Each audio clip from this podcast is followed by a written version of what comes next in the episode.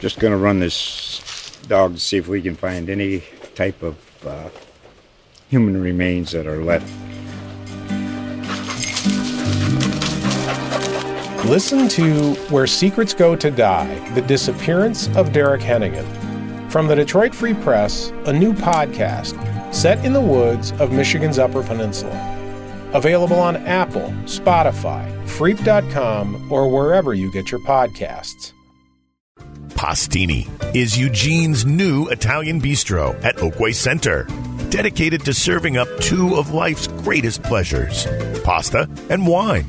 Join them for classic favorites like spaghetti and meatballs, linguine with clams and sausage, and fettuccine alfredo paired with hand selected Pacific Northwest and Italian wines. Pastini.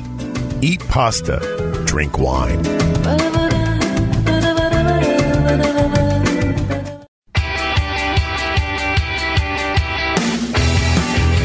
Welcome to the Duck Pod from ducksports.com.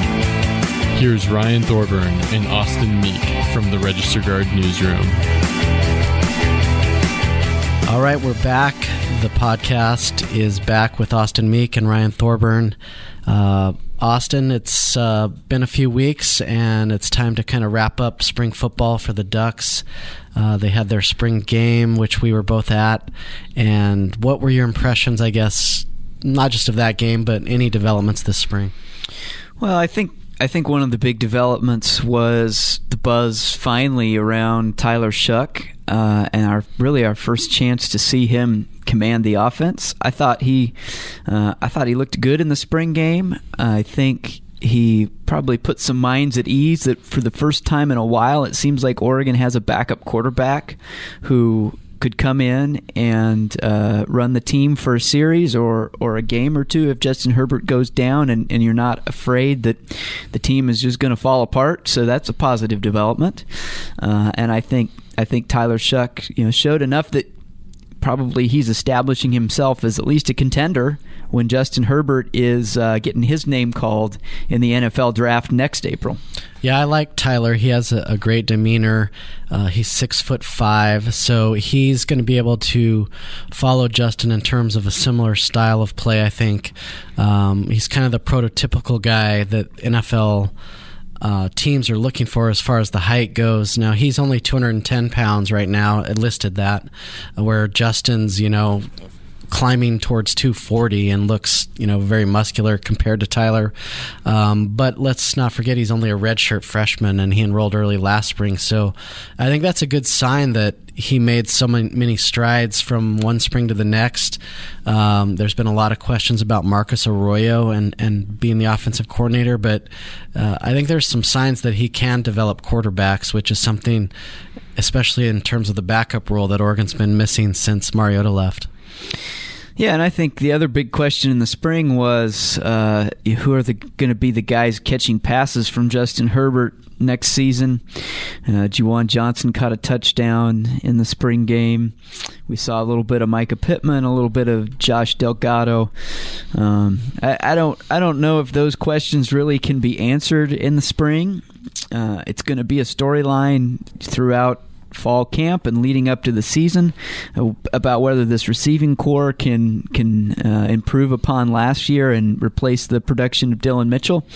But at least it was a chance to see some of those guys out there. Um, you know, Juwan Johnson, he's a big target. He's a big man. Uh, he's got a little bit of the Greg Oden thing going on when you see him. He's like, is that guy still in college? About 30 years old. Yeah, Juwan Johnson is going to you know, whether it works out or not, he's going to be given the chance to be a number one type of receiver with Dillon Mitchell leaving, and just the physicalness that you mentioned. I mean, he's going to have an advantage over you know all the DBs he faces as far as size. He kind of reminds me just in stature of uh, the Arizona State receiver that the Patriots took. What's yeah, it? N'Keal Harry. N'Keal Harry. He looks like N'Keal Harry. Um, so that'll be interesting. I'm not saying he's going to be N'Keal Harry, but definitely he's going to have the opportunity to to stretch the field. I think they're in pretty good shape in the slot. Jaylon Redd had a pretty good freshman year, uh, and Mycah Pittman seems like a guy who's going to be a major factor in the offense. Uh, it'll be interesting to see if if both those guys will be on the field at the same time or if they're both in that slot position. I'm just curious: can Johnny Johnson and Brenden Schooler and some of the older players hold on, or is it going to be all young guys plus Juwan Johnson taking over this this receiving corps? Dillon Mitchell make a mistake by going pro. He got drafted in the seventh round by the Vikings. Um, after the season he had, uh, I would have thought maybe he had would have gone a little bit higher than that, maybe a mid round pick. Um, you think he had any second thoughts about that? I don't think he did. I mean, it's hard to say what people's intentions are. On paper, he made a mistake because, you know, he's a seventh round pick going to Minnesota. They have two of the best receivers in the league already. So he's fighting to be a backup. And they drafted another player in the seventh round, another wide receiver. So, I mean, there's no guarantee he's going to be on the Minnesota Vikings. I think with that chip on his shoulder and the talent that he has and, and just the, the desperation to, to make a living uh, I think he'll make it, but you just don't know. Did he like school? Did he, you know, what was the risk of coming back in terms of injury? Uh, with the stats he had last year, could he really improve his stock that much? Um, you know, he did get drafted, and uh, he is in the National Football League, so I, I can't say it's a mistake, but certainly. Um, you never know how people are going to go in the draft, and, and stats really have little to do with it. Yeah, I, I think there is an argument that Dillon Mitchell, if he had come back, could he have equaled the production that he had last season? Maybe he could have. You know, he would have had to stay healthy. Um, he he caught a lot of passes last year, um, and I think he probably figured, you know what, I'm I'm not ever going to be um, you know, a better prospect than I am right now. Uh, he felt like this was his time, and you know, who, who knows? He's um, you know a smaller receiver certainly um, maybe not quite in the NFL prototype but uh, you know a guy who was very productive for, for a year at Oregon. Uh, in general for the Ducks you know just kind of a low key draft uh, weekend. You know the guys that um, you know you thought might go um, maybe you know on that second day of the draft ended up going in the third day Ugo Amadi was the first guy picked. Uh, Jalen Jelks slipped down. Was he a seventh rounder? Seventh rounder, yeah. the Cowboys. Yeah.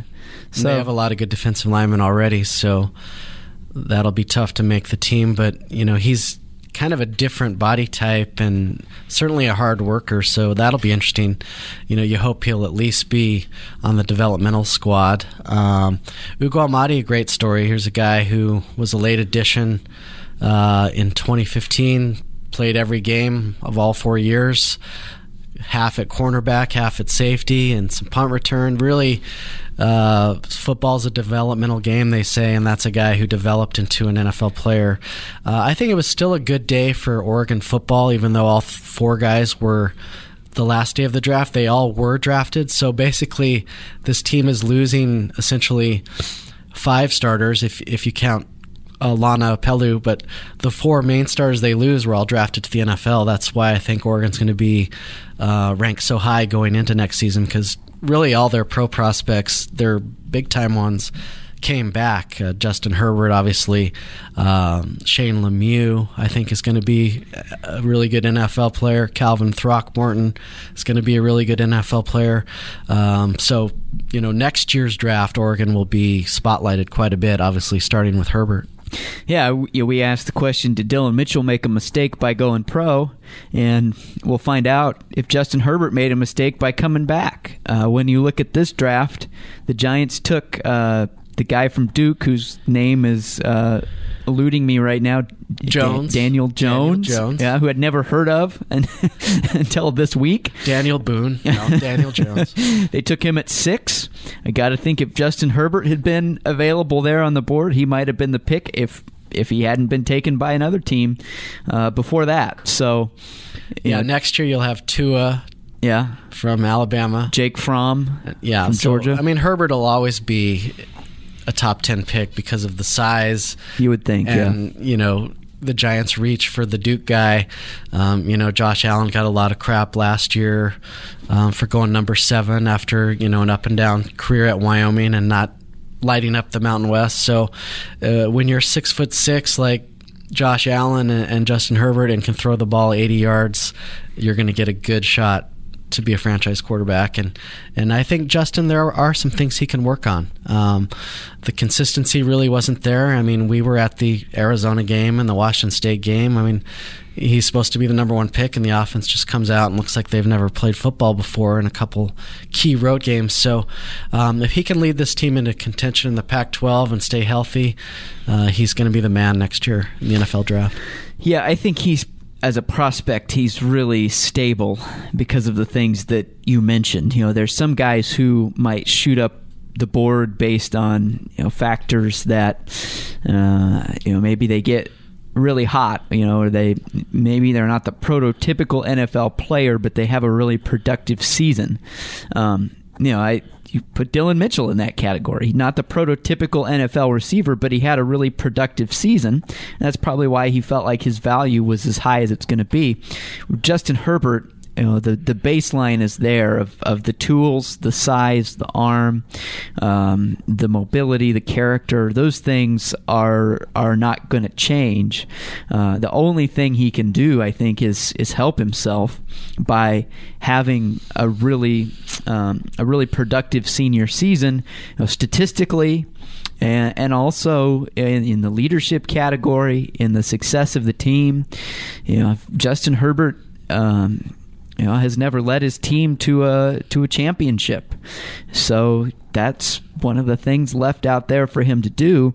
Uh, and you know, to the extent that that stuff matters, NFL teams are, are mainly looking at the measurables and the production. But there, I I do think that Justin Herbert could help his his stock a little bit uh, by going out there and, and proving that he can uh, that he can lead his team to a really good season. Yeah, I think you know these NFL scouts they're going to nitpick him to death and my guess is one of the things that the questions that'll come up next draft season is does Justin Herbert want to be an NFL quarterback for 15 years? Does he want to be the face of a franchise and, and do everything that it takes to to be a you know a Ben Roethlisberger or, or one of these guys that hangs around and be, has a Hall of Fame career and and frankly takes a beating? That's part of it. Um, as we know, he's a tremendous student. Uh, he had plans to go to medical school, those sorts of things. I, I, mean, I think he'll definitely try it and and at least get that rookie deal. But is, that what he wants? Is that his passion to be an NFL quarterback uh, as his job? Yeah, well, we'll find out. For right now, he's a college quarterback, and Ducks are certainly happy to have him back for another year. Uh, we are we do have to say goodbye today, though. Our producer Rob, this is his last show. Rob, turn your mic on. Yeah, Rob, tell us uh, what you're going to miss most about the Duck Pod and, and where you're where you're headed. Well, obviously, you two wonderful people. uh, no, it's been wonderful uh, putting this show together with you two and uh, Steve over uh, the last year, year and a half, and uh, you know the the greatest part about this show is the guests that you guys get to come in here, and you know everyone from uh, Kelly Graves to uh, you know Aliotti um, here in the studio. It's been great working with y'all, and uh, looking forward to continue listening to the Duck Pod. Subscribe, iTunes, uh, Apple Podcasts, uh, Google Podcasts, Stitcher etc. the Ducks host your Golden Buffaloes of Colorado next year, so uh, uh, yeah, and you're headed to the Denver Post, so we'll either be uh, hitting you up to come on or hitting you up to find a guest for us uh, in Denver. That sounds great. I've uh, I I haven't said go Buffs on this podcast before because I respect the Duck fans too much, but uh, you know, yeah, it's your chance, your last chance. Let's go Buffs. All right. well, on that note, thank you all for uh, checking out the podcast again. Uh, Rob is moving on, but we're still here. We'll continue uh, continue podcasting throughout the off season. So thanks for checking out the Duck Pod, and we'll talk to you later. Thanks for listening to this episode of the Duck Pod from ducksports.com. Be sure to subscribe on iTunes, Google Play, Stitcher, or wherever you get your podcasts. And always available at ducksports.com.